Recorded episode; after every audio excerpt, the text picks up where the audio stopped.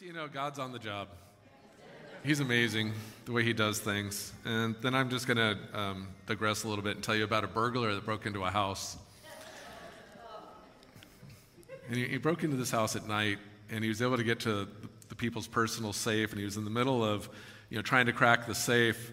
When as he's working on it, all of a sudden he notices there's just like hot breath on his neck, and it, it gets him. He turns around. There's this Doberman pinscher like right on his back, just. and he's like, "Oh my goodness, I'm going to die. This thing's going to eat me." And it, he's scared to death, and the Doberman just keeps going.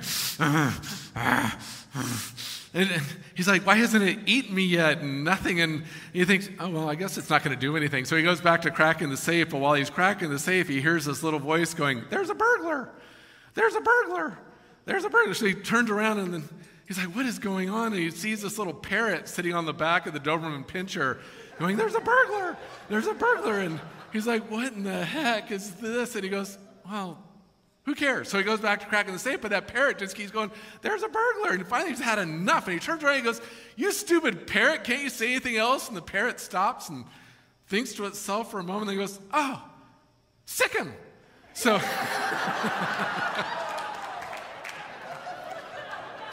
Don't forget to say the important things in life, okay? That's the moral of the story of the, the parrot.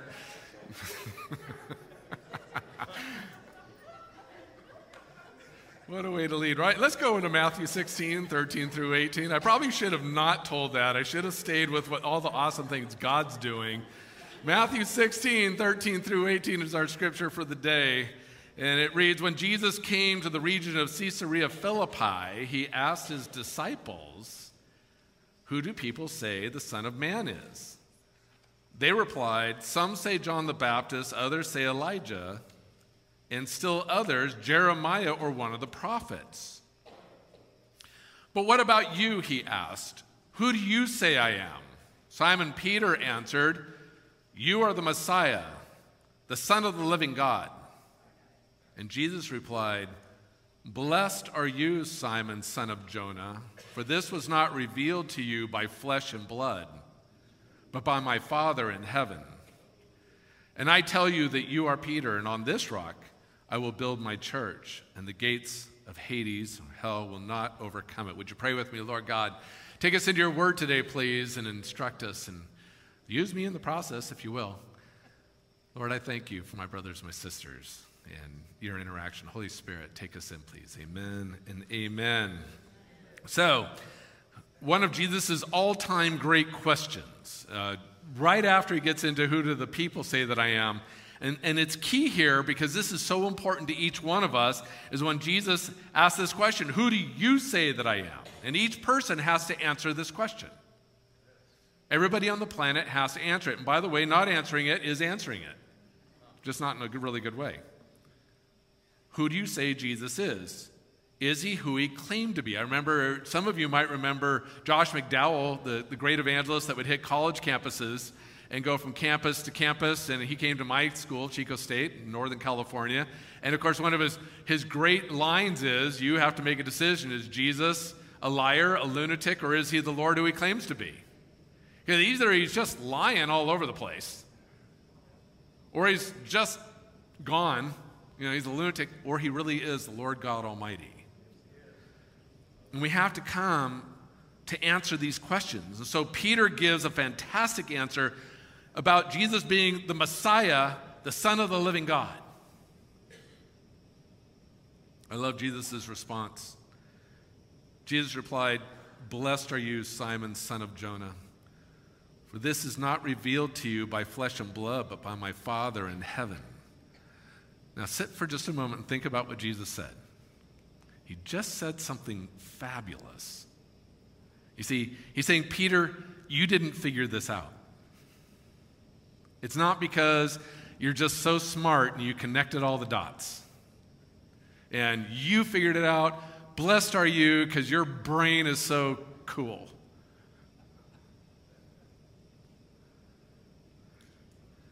Revealed here, when he says, For this was not revealed to you by flesh and blood, but by my Father in heaven. Revealed here is the Greek word apokalypto, meaning to uncover.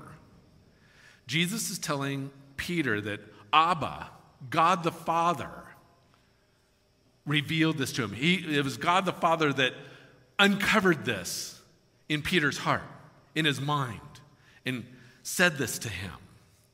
Remember what Jesus says in John 6:44, "No one can come to me unless the Father who sent me draws them, and I will raise them up at the last day." No one can come to me unless the Father himself draws them. So every one of you, the, the, the living God, Father God, Almighty, Abba, drew you to Jesus, drew your heart, called you by name. You see, think about it. God doesn't just give us the info on how to be saved and tell you to make a decision. You understand what Jesus is talking about here? He's not saying, oh, yeah, I just threw the information in front of you, and if you just read it, you'd figure it out. Because how often do we think this? Why can't people just understand what Jesus is talking about? Why can't they just figure out? I mean, there's, there's so much evidence in front of us, right? I mean, just go down to the basic building block. We've talked about this before the cell of the body. Just think about that. It's irreducibly complex. Cells never evolved, they had to be alive, they had to be designed to be the, the way they are. And by the way, you have trillions of them in your body. Your body is made up of trillions of cells. Uh, Diana Homsey has been working with me on this, and, and I thank her for it. And just think about it you have trillions of cells, and not one of them happened by accident.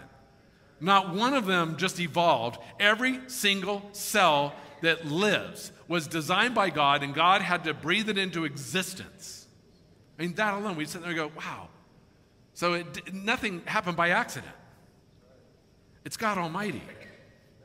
And so Jesus gets into no one can come to me unless Father who sent me draws them. And, and in Peter's case, he's saying, Father God revealed this to you. Think about that, brothers and sisters. How often Father God actually speaks to your heart and speaks to your mind. Uh, sometimes he speaks, and we, we have messages come across to us, and sometimes we don't get it. I mean, sometimes he talks about, you know, Bigfoot, I, have you ever wondered how often God sits down and goes, Oh, I'm going to give Jonathan an image. This is going to be really cool. He's going to struggle with this one. It's going to be fun. He's going to be like, What, God? What's that all about? And that's exactly what God wants. He wants you to go, What's this all about? I mean, when you talk about how Father God reveals things to us, I had this young guy, I was teaching high school Bible decades ago in a Christian high school in Southern California. And I had this young guy named Chris in my class. He's a freshman. And Sometimes I'd just eat my lunch out in the quad area. And one time Chris was sitting with me and he goes, Mr. Pittman, can I have lunch with you? I said, Sure. And we're having our lunch. He goes, Can I ask you, a, a, can I tell you about something? Can I ask you about it? I go, Sure, Chris, what's going on? He said, I had a dream. I said, Okay, tell me the dream. Now, here's the thing. As I've told you before, I, don't regularly interpret dreams. If you share dreams with me, most of the time I go, Huh, that's interesting. No idea. It's just not my gifting to interpret. But Two or three times it's worked, okay? God's used me. Try this one, ready? This is the dream that Chris had. Chris said, okay, Mr. Pittman, I had this dream, and then the dream, I died. And all of a sudden I appear in front of a table, and there's this guy sitting behind the table, and he opens a book and says, Your name's not in here, and I drop into darkness. All right, work it over a little bit.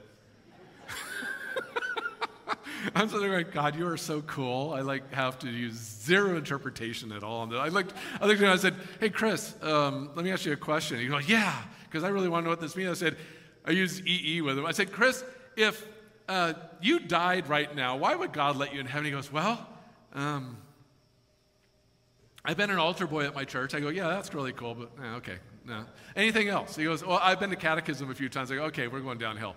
So, Chris, I, Chris, here, I said, Chris, here's the deal.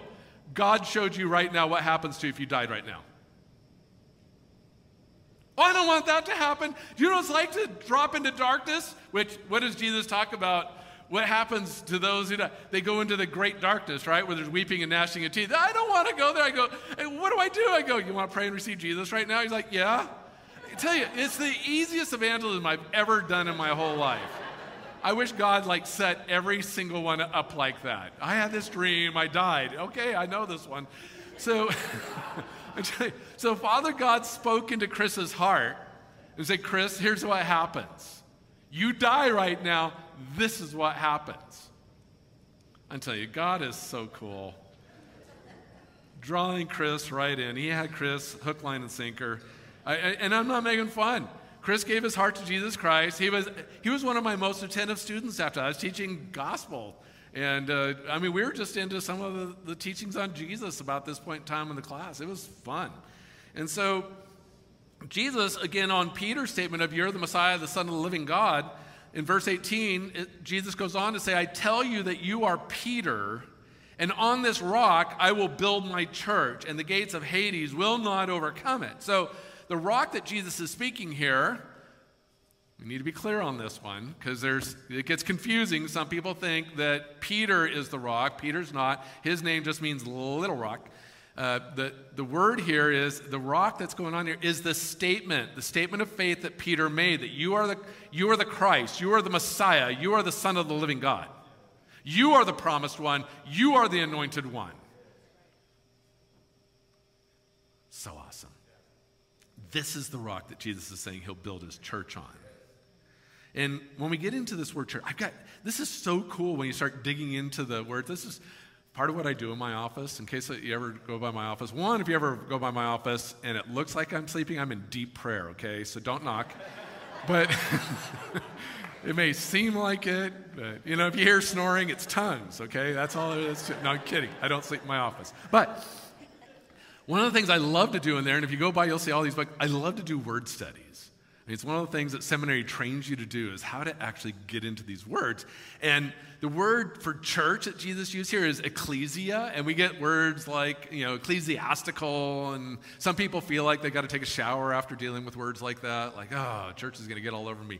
But church is a really cool word, and let me take you into the meaning of this. You see, it has two root words. One is ek, which means out, and the other word that builds it is kaleo, which means to call. So the church, when you put it together, it means to call out or to call out from. Ekkaleo, which we get the word ecclesia, which translates that word church for Jesus. Do you know what that makes us? It means we're the called out ones. That's what a church is. I love the building here. This is a lot of fun. It's fun to preach in here. And I have no problem if anyone says, hey, I'll meet you down at the church. I'm not going to cry, oh, no, it's not the building. You know, I've had those discussions where people have to separate and say, oh, no, that's just a building. It, you know what? They're absolutely right. This is just a building. It's a wonderful building, and we can use it, and we worship God here, and we do all kinds of things. But you are the church. If this church burns down or blows up or falls into a pit or whatever happens to it, guess what? We are the church and we continue to worship the living God. That's who we are. We are the called out ones. Oh, I always want that in the back of your head. Now, when you hear the word church, think the called out one. I am a called out one. God has called me out. Called out from where? The clue in this thing is what Jesus said when he says, And the gates of Hades will not overcome it. I will build my church on this rock. Do you understand how much God just loves his church? I know we have all kinds of people floating out there right now that are like, ah, I just want to follow God, I don't want the church. That, that type of a message in the heart does not come from the living God. Jesus said, I will build my church. He loves his church. And in my heart, I'm, I'm thinking, I, have been feeling this morning when I was working on the sermon, got up early, and I, I'm thinking I'm supposed to preach further on the church next week and get into Revelation where the church comes down as the new, the bride. And we get into what is this church? Why does Jesus love his church so much? But let's get back into so Jesus, Jesus is talking about, I'll build my church, and and the gates of Hades will not overcome it. When I heard this message long ago, years ago, especially when I was young, how do I sit there and go, okay, so the gates of Hades, what? Are they going to fall off their hinges and fall on the church? I don't get it. I mean, I was just a kid. You know, like when you're in junior high, a lot of things don't add up, especially for me. But, and, and some even go into different definitions here. If you read the New Living Translation, it says, the powers of hell will not conquer it. That's a great shot. I don't agree with the interpretation there, but I'm not saying throw the Bible away. I mean, it's just I mean, the ERV says the power of death will not be able to defeat my church. That, that's really good. But the Greek word here is not power or powers, which would be dunamis. If, if the Greek word there was dunamis for and the powers of hell will not defeat my church or be able to overcome it. I'd go with it. But the word, the Greek word here is pule, which means gates. So Jesus is specifically referring to the gates. Why the gates? Would you give me the picture, please, up on the screen?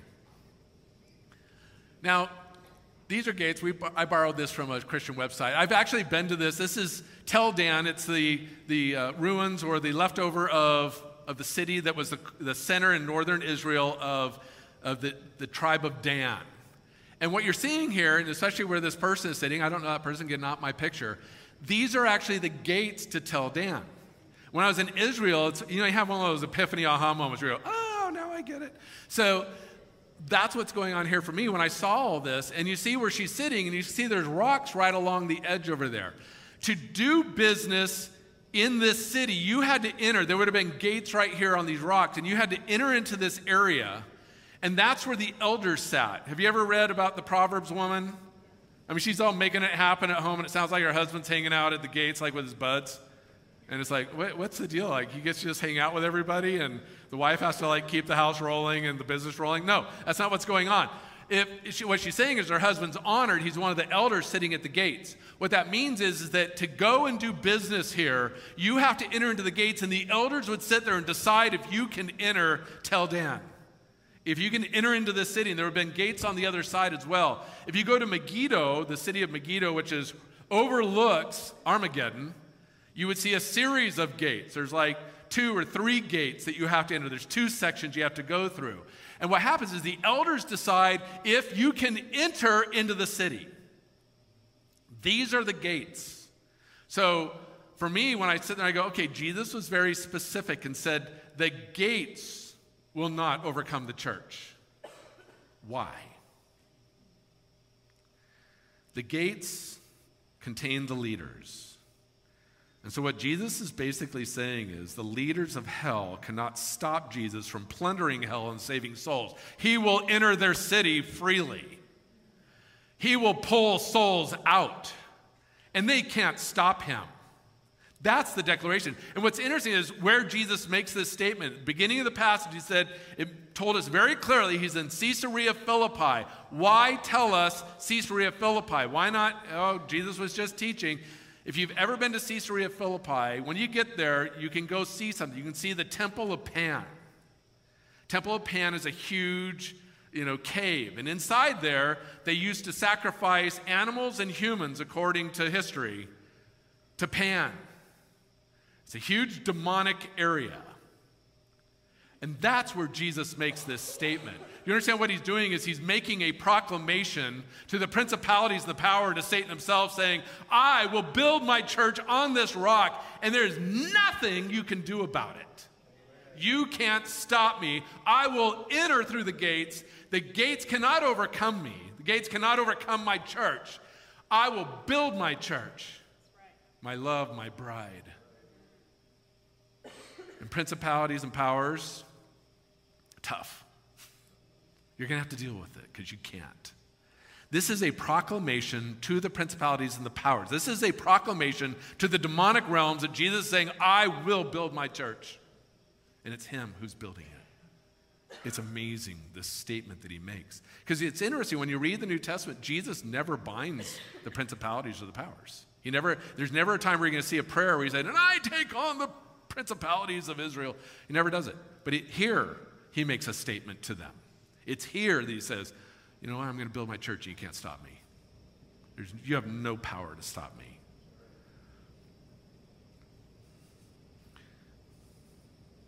Think about these verses about how God saves people. 1 Peter 2 9. Peter writes, But you are a chosen generation, a royal priesthood, a holy nation, a particular people that you should show forth the praises of him who has called you out of darkness into his marvelous light. You are the called out ones. You are called out of darkness into the light of God. Each of us called out of darkness into his light. Colossians 1:13 For he has rescued us from the dominion of darkness and brought us into the kingdom of the son he loves. Father God is who referring to here Father God has rescued each of us from the dominion of darkness.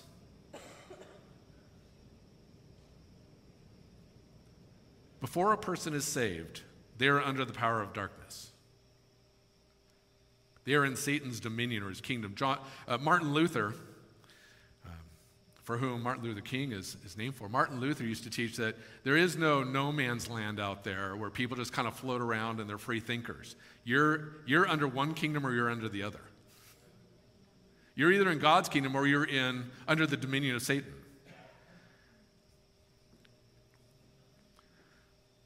But here it says, For he has rescued us from the dominion of darkness and brought us into the kingdom of the Son he loves. Before a person is saved, they were under the power of darkness. They were under Satan's dominion or kingdom. And Jesus didn't just die for you, he removed you from the dominion of Satan. He took you from that darkness and the powers and, and principalities at the gates of Hades. They couldn't stop him when he said, I'm going in for some more. I'm taking my people.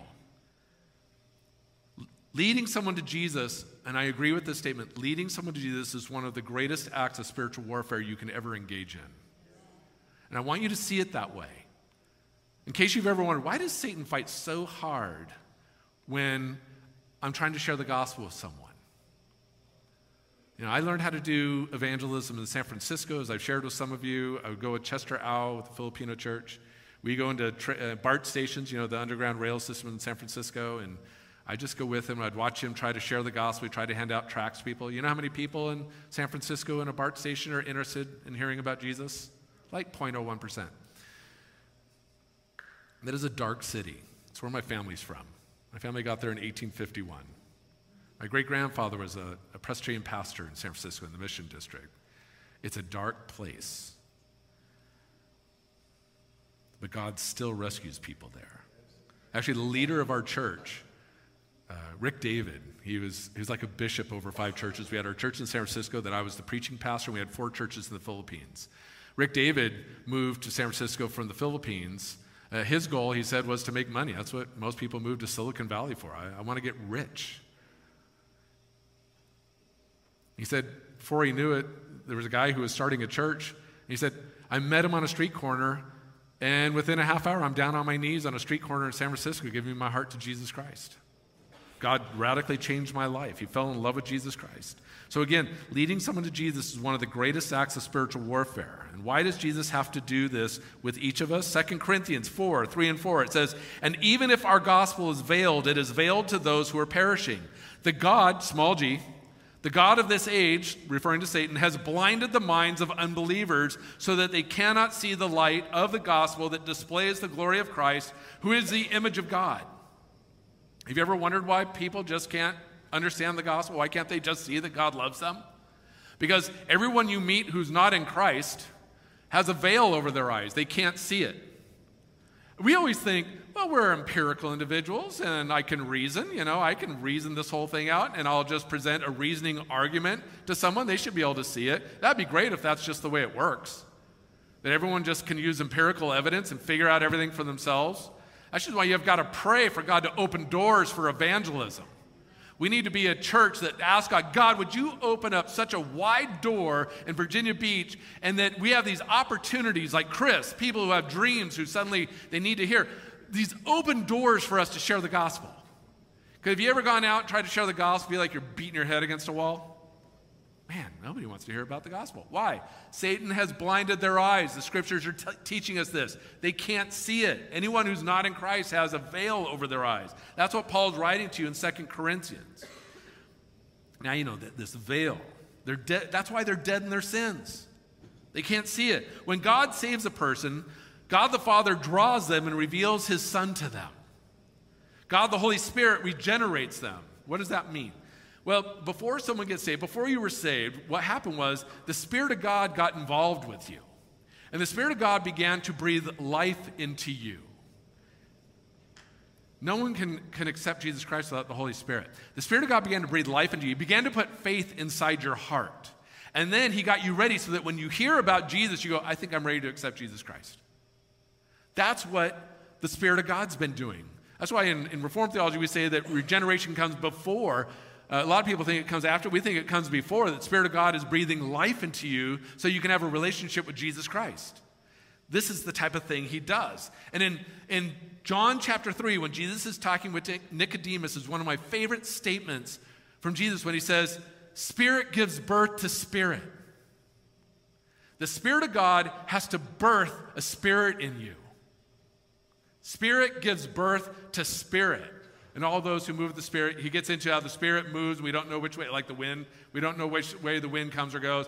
He, he's actually talking about the Spirit of God. We don't know how the Spirit of God's moving. I mean, it's just amazing to watch the Spirit of God move. I was at Urbana one year, you know, the great missions conference for college students put on by InterVarsity. And I remember I was up in the balcony, I was watching, there was, the floor was filled with people, and this evangelist began to pray, saying, Lord, would you move? And you saw it almost looked like wind blowing through like a wheat field as people began to cry. He was saying, Lord, would you move on their hearts? And you saw this it, you could almost see the, the Spirit move like wind across the floor. And where, where you saw this, people started to move and cry. And then this joy entered the room, and it kind of followed like the same path as the Spirit of God was moving through all these brothers and sisters in Christ. It's one of those things where you just kind of stand there and go, wow, that is so cool. Can you do it again? He's like, no, we do it once. But Spirit gives birth to Spirit. My heart when I encountered this scripture and I felt like God put it on my heart to preach to you, is to encourage you. Back to verse 18 I tell you that you are Peter, and on this rock I will build my church, and the gates of Hades will not overcome it. As, I, as I've been preaching to you, the gates of hell, the gates of Hades, cannot stop Jesus from saving us or building his church. They can't. And by the way, they can't destroy the church either. John 6 37, Jesus said, All those the Father gives me will come to me, and whoever comes to me I will never drive away. Do you know that sometime back in cosmic history, you were a gift from the Father to the Son? Father God gave you. He says, All whom the Father has given to me will come to me. You are not an accident. You were chosen by Father God. In case you've always thought, oh, Father God's like the tough God and Jesus. The... No, no. Father God is the one who said, I love you. He knew you were coming for, I mean, for a billion years. He's been planning you. You've been on his heart all this time. And somewhere, we don't know when, Jesus doesn't talk about it, but somewhere back in cosmic history, Father God gave you as a gift to his son. And then Jesus says in John 10, 28 through 30, I give them eternal life, and they shall never perish. No one will, sn- will snatch them out of my hand. My Father who has given them to me is greater than all. No one can snatch them out of my Father's hand. I and the Father are one. Did you know that Satan cannot take you away from Jesus? Why? Jesus saying, You're in my hands, you're in the Father's hand. And Satan cannot take away that grip. Satan cannot undo something that the Father has done. You know, so often, and I think I've mentioned this before, we always you know, sometimes you go to conferences, you think Satan was like the most powerful thing that ever existed. He's not. It says, like, I, I loved what my youth pastor said. He said, just remember one thing Satan can only be in one place at one time. He's not omnipresent like Father God, he's not powerful like, all, like Father God. He's not powerful like God. Everything he does is a counterfeit. Divination is a counterfeit of the prophetic. Prophetic is the real, it comes from God. Satan just wants to counterfeit. Satan is a loser. And so pray for me because I just said that, and I'm probably inviting some kind of an attack by saying that. We'll find out this week. But, but if you pray for me, then I'm not worried about losing my salvation. I just don't feel like getting kicked. So, this is what I want you to walk away with today God saved you, and God will keep you. God saved you, and God will keep you. Jesus is building his church. And there isn't anything in hell or on earth that Satan can do about it. You can try to foul it up. Jesus said, On this rock I will build my church, and the gates of hell cannot overcome it. God saved you, God loves you, and God will keep you. Please, if you're struggling with that at all, if you're feeling just even the, an ounce of question in your heart on that one, that's from the demonic, it's not from God. God loves you. Let me pray for you. Lord God, I ask right now that you will bless my brothers and sisters. And Lord, with this sermon, I'm asking that you protect this church. Lord, we're not afraid, but we don't feel like getting hit. So, God, would you please protect Kempsville Presbyterian Church? And then, Lord God, will you open a door of evangelism for us? Lord, I heard my brothers and sisters when they heard the reports of the people accepting you as their Lord and Savior, the excitement in their hearts. Lord, will you open a door for us in Virginia Beach? Will you show us how to go harvesting in Virginia Beach? How do you want us to do it? How are we supposed to do it, Lord God? Is it through healing? Is it through interpreting dreams and visions? Is it just plain old street event? Would you tell us, Lord God, and we want to go do it? We want to see people come to faith in you. We want to see people walk with you. And Lord God, we want to engage with you, Lord Jesus Christ, as you build your church. We want to help. We want in on the action, Lord Jesus Christ. We want to see you move because you are so awesome and your love is so compelling. And I ask, Lord God, if there's anyone here who's, who has their eyes blind, will you remove the veil from their eyes? Will you free them, Lord God, to, to hear your love and to see you and to know how much you love them? Lord God, will you do this? And if you're in this room and you've never given your heart to Jesus Christ, or maybe you did and you've, you've gone sideways because Jesus said uh, that he will leave the 99 behind and go seek after the one that went astray, all you have to do is just give your heart back to him. It's very simple. You respond to him. If you're feeling him pulling you, because Jesus said that the kingdom comes with violence, and those who enter it, enter it violently. Lord God, would you please free their hearts? And all you have to do is just go before him and pray like this say, Father, I give you my heart back. I ask your forgiveness for the times I've, I've gone astray and I've gone after my own things. And Lord, I want you in my life. I want to follow you and I want to be with you. You're the awesome one. Lord Jesus Christ, I acknowledge that I've broken the, the laws of God. I've broken his rules, and you died on the cross to pay for what I've done because when I did that, it caused death. And I, you, you took death in my place, and I accept that that I'm a sinner and I need to be saved by you. And so I give you my life. I, I claim you as my Lord. And I believe that God raised you from the dead, for you are the risen one. And I ask, Lord, that you will fill me with your Holy Spirit.